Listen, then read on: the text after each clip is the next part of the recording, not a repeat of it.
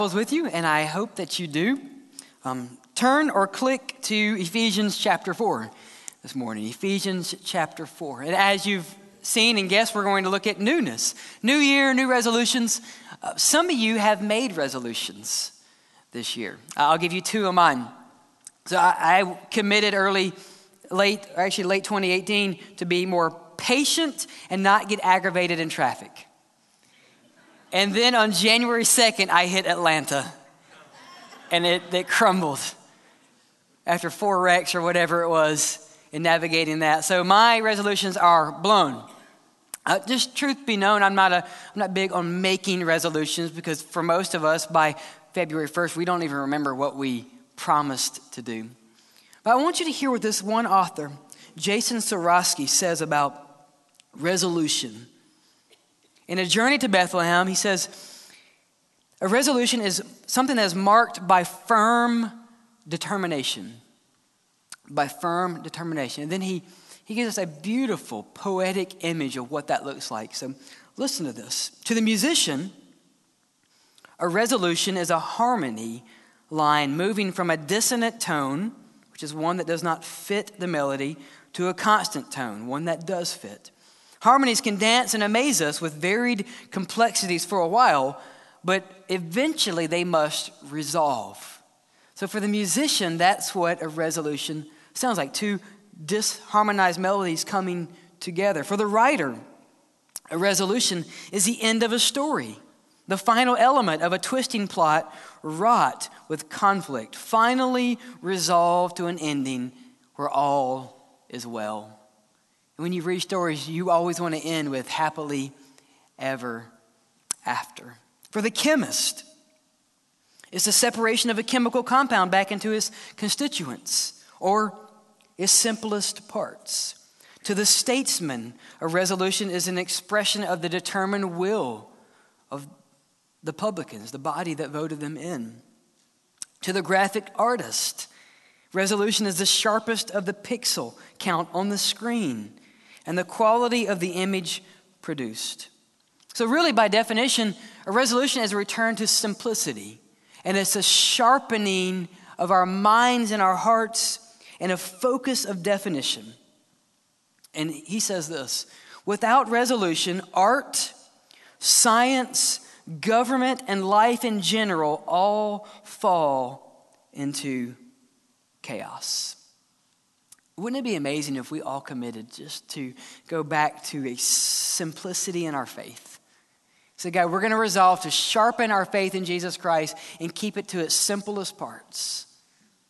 To, as Paul would say in Corinthians, to, to know Christ and Him alone. What if we all committed to do that this year?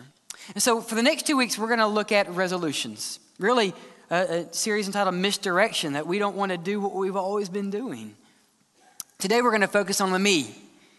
And then next week we're going to focus on the we of our church. Where are we going? How are we reaching our community for Christ? And what God is doing within us. And I just really believe this. If you don't have a plan to grow in Christ, you're planning to fail. If you just say, well, I'm just going to wake up and do what we've always been doing, you're going to fail.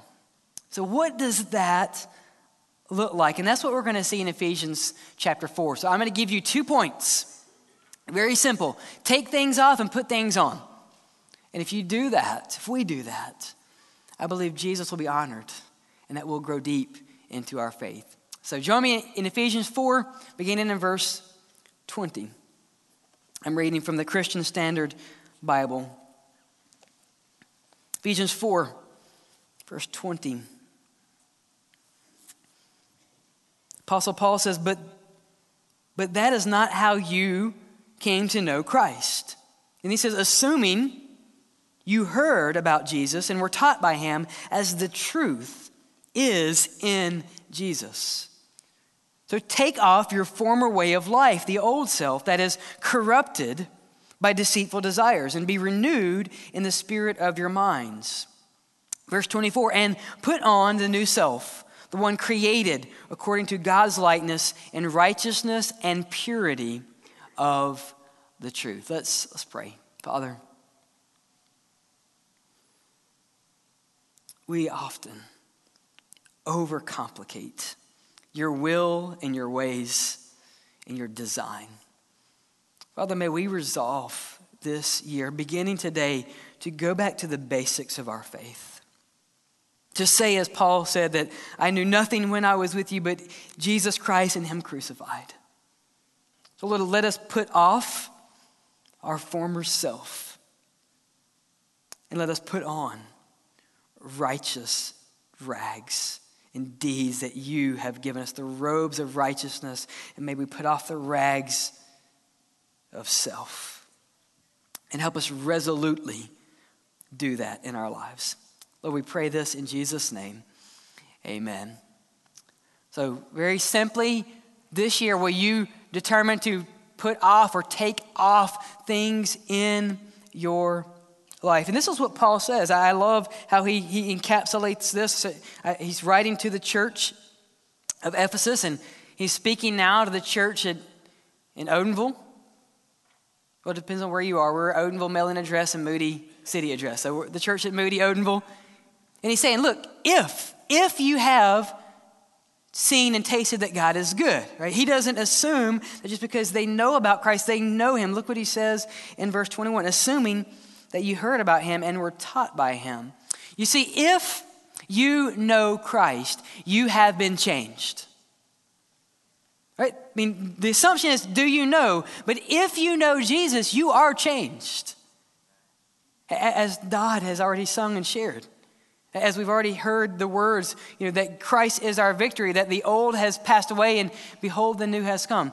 If you are in Christ, you are a new creation and you can't be undone. What a glorious reminder that is. So, how can we as new people live in new ways?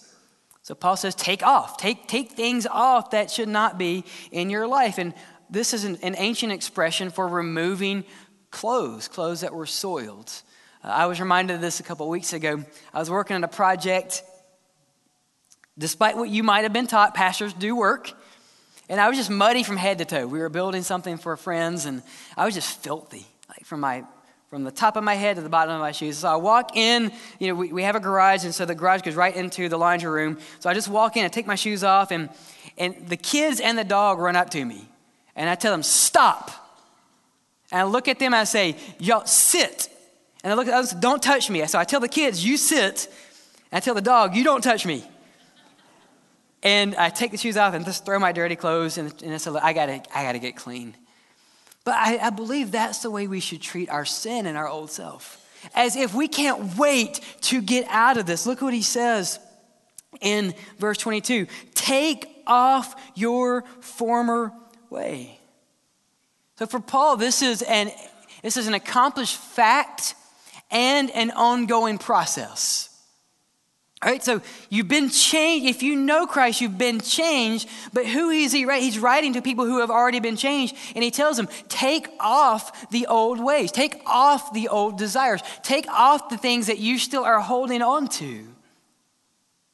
So, yes, you've been changed. Yes, you're righteous, but you have a propensity to go back and get the things that you should not be grabbing onto. So, what do you need to take off this year? None of you are there yet. And I'm, I'm saying I'm including me in that group. Right? None of us have arrived. None of you have your halo and your wings. In Christ, you are a saint. You'll never become an angel. Two different things, right? I'm, I'm so thankful that I've been redeemed and God has made me a saint in Jesus Christ. But what do you need to take off? So let's think about the first accomplished fact the conversion. What does conversion look like in our life? So if you have become a Christ follower, and I had a chance to share with a, um, a young girl today, and her, her mom grabbed me and said, Hey, my daughter put her faith in Jesus Christ. Can you talk to her? And I said, Of course. I mean, that's, that's easy for a pastor. That's a softball, right? And just, I was asking her. I said, So think about Adam and Eve. They were in the Garden of Eden and they sinned and they are now here. And I said, I mentioned her name. I said, Okay, so if you have put your trust in Jesus Christ and you're brought back into his presence and you sin again, what happens? Will God kick you out? She said, Why would he do that? This is a seven or eight year old. Listen to this. She said, Why would God do that? Jesus has already washed me. And I said, I looked at her, I said, if, if every adult in our church could understand that, that we have been made righteous. So the taking off is already an accomplished fact in Christ. We see this in Zechariah 2 4. We see this priest standing before God, and, and they say, Take off your filthy clothes. And then he said to this priest, See, I have already removed your iniquity, and I will clothe you with festive robes. And that's a picture, I believe, of, of what Jesus has done. Yes, he's already taken off your iniquity, but then now we are removing those things in our life that should not be there. You are righteous in Christ. So the removal of your sin is an accomplished fact in Jesus Christ. Praise God for that. Because if it was up to us, we fail often. Take off. It has been accomplished, but take off these robes. So, what is the ongoing portion of that then? Look what Paul says. Right into redeemed people, take off your former way of life, the old self that is corrupted by deceitful desires. Take off your old self. You know, if we're honest, we, we have things in our life that we like to go back to. Sin, for many of us, is comfortable. We've had years of practicing that sin. It's like an old shirt that, that's tattered or worn, or, or socks, or maybe a snuggie, or a slanket, or whatever your pet thing is that you is comfortable but it's ugly, and you just like to wear it. For some of you, I, I was thinking it's like this. It's like wearing your, your favorite pair of Crocs with shorts and, and dress socks. Like, don't do that. No. I know it's comfortable, but it is sinful. I can't show you the verse, but it is sinful. Do not do that. But that's what sin is. It's, we, we go back, we know it's ugly. We know we're breaking every societal fashion statement rule that we have, but it's comfortable. And, and sin in our life, lust in our life, those things that we find comfortable, they always let us down, don't they? They always let us down. So Paul says, don't forget, continue to take this off. And so simply I ask, what do you need to take off this year? What in your life, if, if God, if you say, God, I just want to remove this one thing, what would that be? Maybe it's anger. Maybe you, you are prone to speaking and you're quick to anger because you're, you're not slow to speak.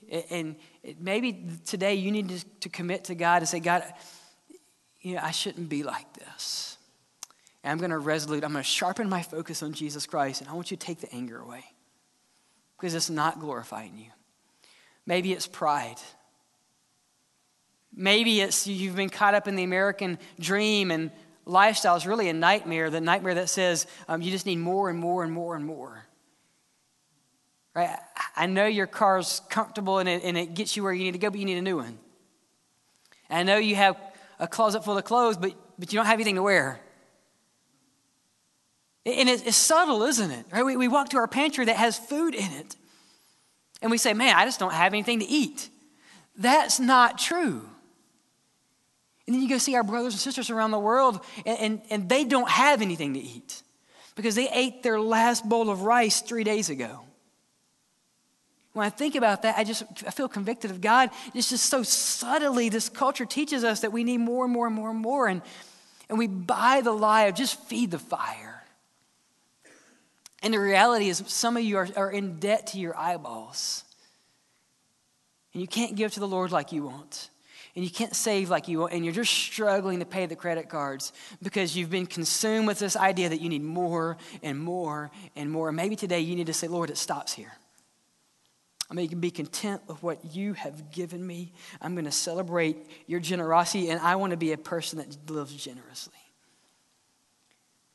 For you, maybe the thing you need to put off is this idea that you're going to portray yourself as something you're not on social media.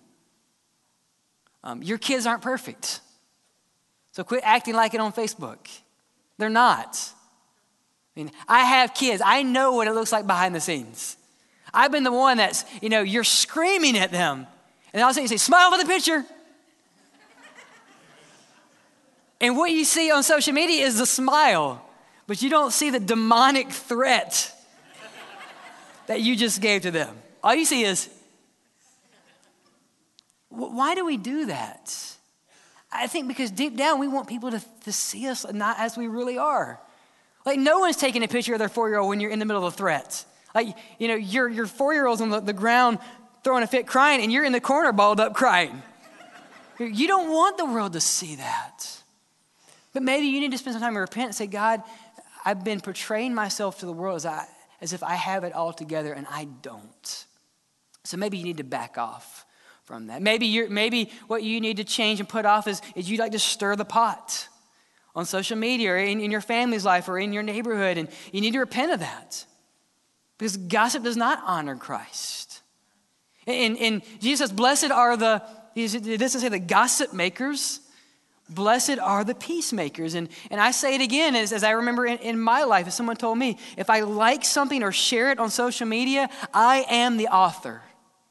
I can't say, well, so and so said something, I, I think it's funny, so I'm just going to subversely share it.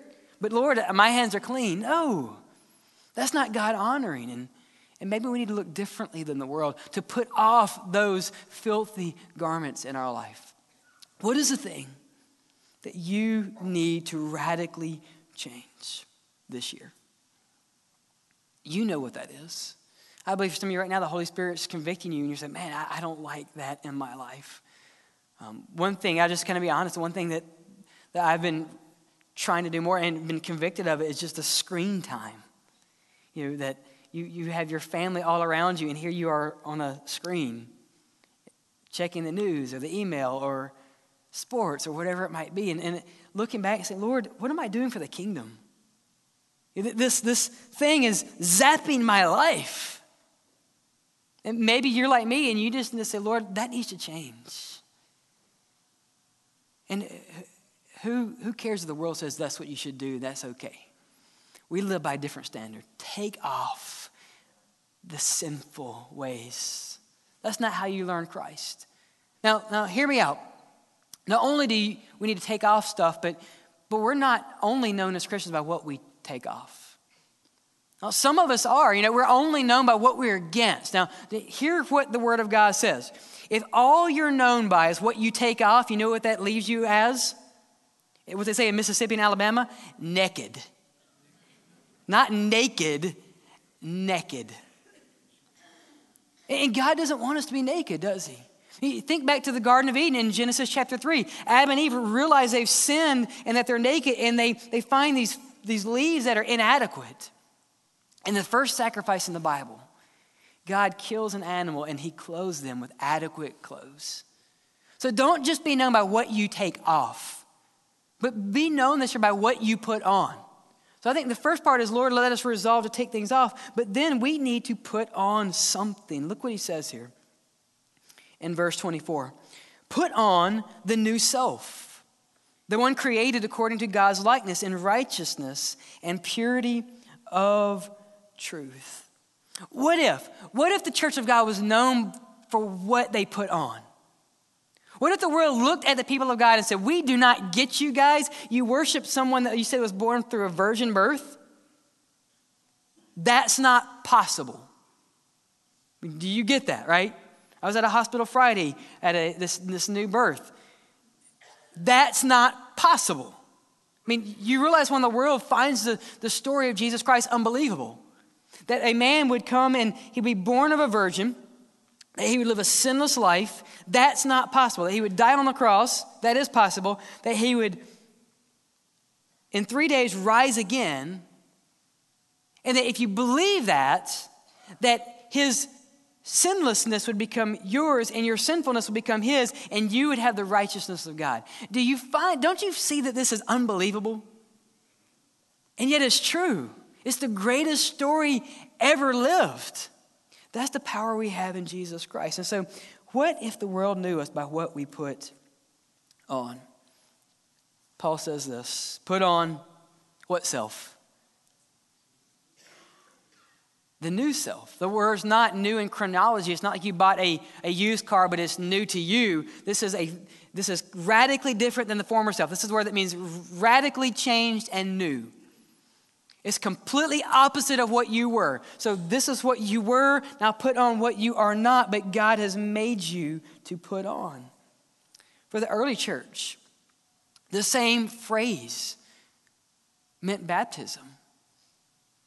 That, that baptism is a representation that, hey, Jesus has changed me. And I was talking to this young girl um, this morning and I said, I'm married, right? She said, yes. She said, Miss Casey is your wife. I said, yes. I said, okay, what does this ring represent? You're married. I said, okay, I'm going to take my ring off. I said, what am I? She said, you're still married. Like, so simple, a seven year old can get it.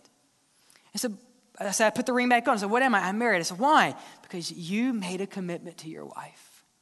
And baptism is that beautiful picture that we have. Jesus has taken off our old clothes and put new clothes on us. And I have to believe that some of you here right now have never fully displayed your faith through baptism. And you need to. God desires you to that, to do that.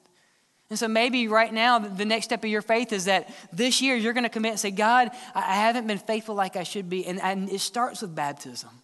Well, I want to show the world that yes, the old self has died and the new self will be raised to life. You're not baptized because you want to change, but it's a symbol of an inward new covenant that God has made with you through his son, Jesus Christ. So if that's you, your response today was, Lord, it starts now. I want to be baptized. I want to show the world that you've changed me. I, this, this new self has been put on. So, what do you need to put on this year? That's only a question that you can answer. Um, next week, we're going to look at three ways that we're going to change the church this year. And it's very simply, we want you to belong, grow, and go. So, what does it mean to belong? You, church is not something that you go to. And, and I've been guilty of this a lot, right? We ask people, Do you go to church? there's a fundamental flaw to that question, right? You can't. So the question we need to ask is Are you the church? So just go up to someone and say, You is or you ain't, right? Because that's when you when you come to faith in Christ, you belong to Christ and you are the church. You belong to the church. That's who you are. That's your new DNA. So do you belong? Maybe you are in Christ and you've just floated around. Maybe here we're going to have our next steps class um, in, in several weeks here. If you want to be a covenant member at this church, if God is leading you there, that's where you should be. So it's time to quit sitting on the sidelines and belong to what God wants you to belong to. I think it's time for us to, as a society in the South, to, to quit perpetuating the lie for us to tell people, well, you know, you can make a profession of faith and nothing really has to change. You don't have to go to, you don't have to worship regularly. You don't have to change your lifestyle. Um, nothing has to change, but just make a profession. What Bible have we been reading? What Jesus are we following? This is the same Jesus that goes to fishermen. He says, hey guys, I want you to follow me, but here's what we're going to do. You're going to still fish, but not for fish. You're going to fish for men. That's a radical change. This is the same, same Jesus that through his word in Ephesians says, hey, take off your former self. Quit wearing the old and put on the new. So we want to focus our lives on, we want to belong to God what you want us to belong to. Are you ready to do that? And you know why? You know why if Hebrews says that we are to gather together to not forsake ourselves? Not just because it's good for you, it is. Not just because we want to be known and make God known around the world, it is. But because you stir someone up to love and good works in Hebrews 10 25. Think about that. Who have you stirred up today to love and good works? When I was sitting with the seven year old this morning and hearing her share your faith, you know what, you know what happened to me? I want to stop her and say, Look, let's go to Walmart or let's go shopping. We need to share the story. We need to share what God has done in your life. And hearing this young girl share what God is doing in her life stirred me up. I'm like, man, you're preaching to the preacher. Let's go do something. That's what belonging to the body of Christ does. Who are you stirring up to love and good work? Secondly, that putting on. So, are you willing to put on belonging to the body of Christ like you should belong? Secondly, are you growing like you should be growing? I think of it this way you will never grow up unless you are growing roots deep. You'll never grow up unless you're growing deep. So, what does that look like practically? The number one indicator of spiritual growth in our lives. Anyone want to venture a guess? I'll give you a hint. It's the Word of God. And, and statisticians have been polling people over and over again. You know what they found? That people who are growing in their faith, that these people engage with the Word of God on a daily basis. And here's what's phenomenal about that they didn't put a time on it. They didn't say these are prayer warriors who spend 12 hours a day praying and they're growing. These are people who, who read, they just read for 20 hours a day. No, but there's something, if you open the Word of God that is living and active daily, it will change your life. How do I know? Because it changed me. And there have been stories over, at Lee Strobel is one of those. Men who have opened the Word of God. C.S. Lewis, it changed his life. Right? Men who have opened the Bible to disprove God. And they ended up finding that it's true and He is real and He wants a relationship and it changed their life. So, are you willing to commit to daily engage with the Word of God? Find a Bible reading plan. We'll share some of those next week. Um, there's lots online for apps, but, but find a Bible reading plan just to, to get into the Word of God. If you do not have a plan, you are planning to fail.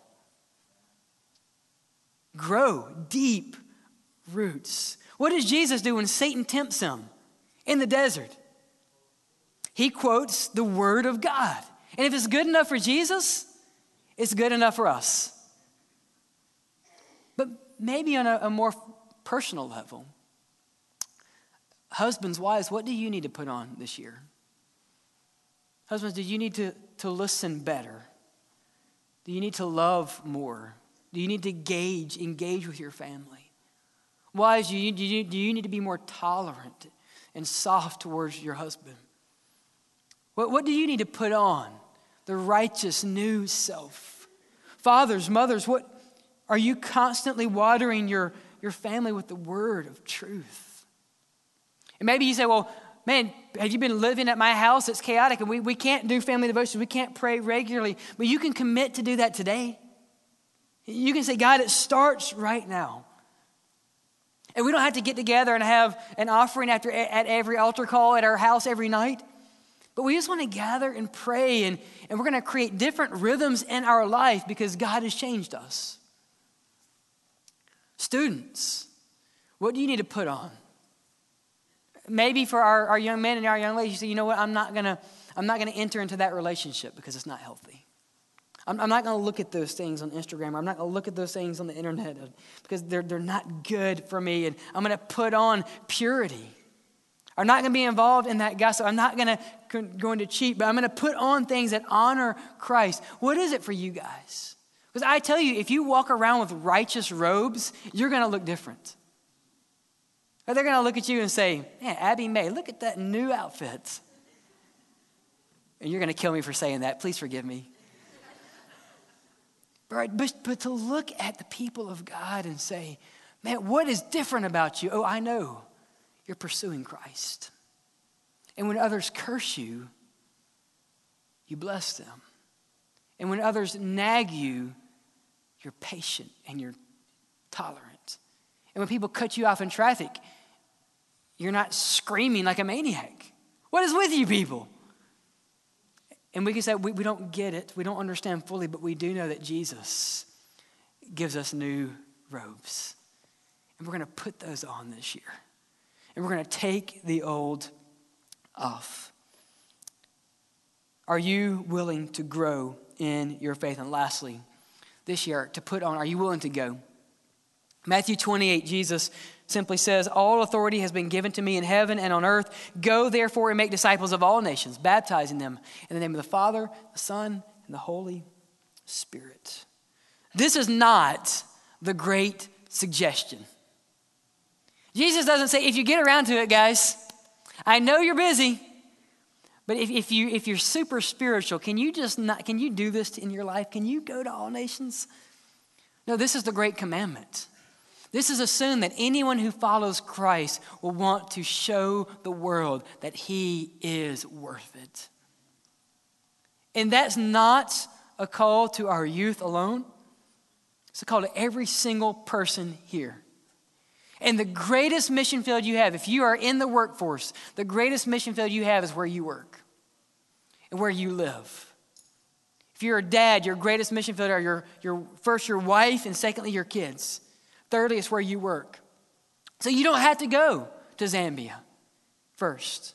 That would be great if you did, but you need to share and go with those that you're working. And I know what you're thinking, man. If you only knew where I worked, you wouldn't be saying that right now. But what does Jesus promise us? He says, Don't worry when they drag you before the courts, and don't worry about what you're going to say, because in the moment of need, I will give you the words. And let me just let me just help you here. Your words aren't going to save anyone. So if you're just thinking, man, if I had this nailed down and I could get this gospel presentation out perfectly, then someone would say, wow, you nailed it. Now I believe. No, none of you came to faith because someone gave you a slick presentation. You know why we come to faith in Jesus Christ? Because someone was faithful to go. And in the process of going and telling, we realized that we were sinful, wretched people in need of a great Savior. You know what I remember of the pastor who was preaching when I was I put my faith in Jesus Christ? I don't remember a word that he said. I just know this that every word out of his mouth, the Holy Spirit was shooting darts into my heart.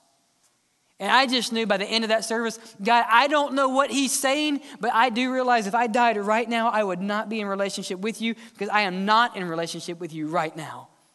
And I ran to the throne and said, God, I don't care what I have to do. I need this salvation. Go. Are you willing to go? And before you commit and say, well, as soon as Jesus shows me where, I will. No, commit your life to go and let God put you on the map. Commit to go and let God put you on the map. Misdirection is going in the wrong direction. You know, if we don't have a plan, we're planning to fail. So I just simply encourage you two things put off the old and we're going to have a time of response shortly. And maybe you just need to come and sit where you are and not sing. And you need to say, God, reveal to me the things that I need to take off. And then show me the things that you want me to put on, that I might live differently for the kingdom. There's an old song that talks about robes, and some of you know this. I think the lyrics are going to be behind me. Um, but this, this song says, When we shall come with trumpet sounds, Oh, may I then in him be found, dressed in his righteousness alone, faultless to stand before the throne. What if we made a commitment this morning? Well, I don't know what's going to happen this year, but, but I want to be dressed in your righteousness alone.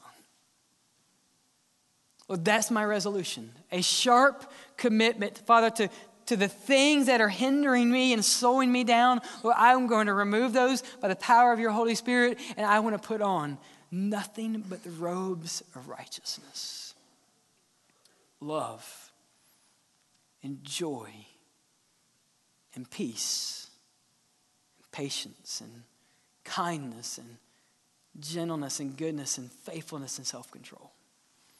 What if we hit our knees and we say, God, let us put on? the righteousness of Jesus. So, what about you? What do you need to remove and what do you need to put on? Maybe you're here and you just think, I don't know if this is possible. Maybe you think, well, I've been battling my sin, and uh, no matter how hard I try, it is not going away. My question would be do you know Jesus Christ?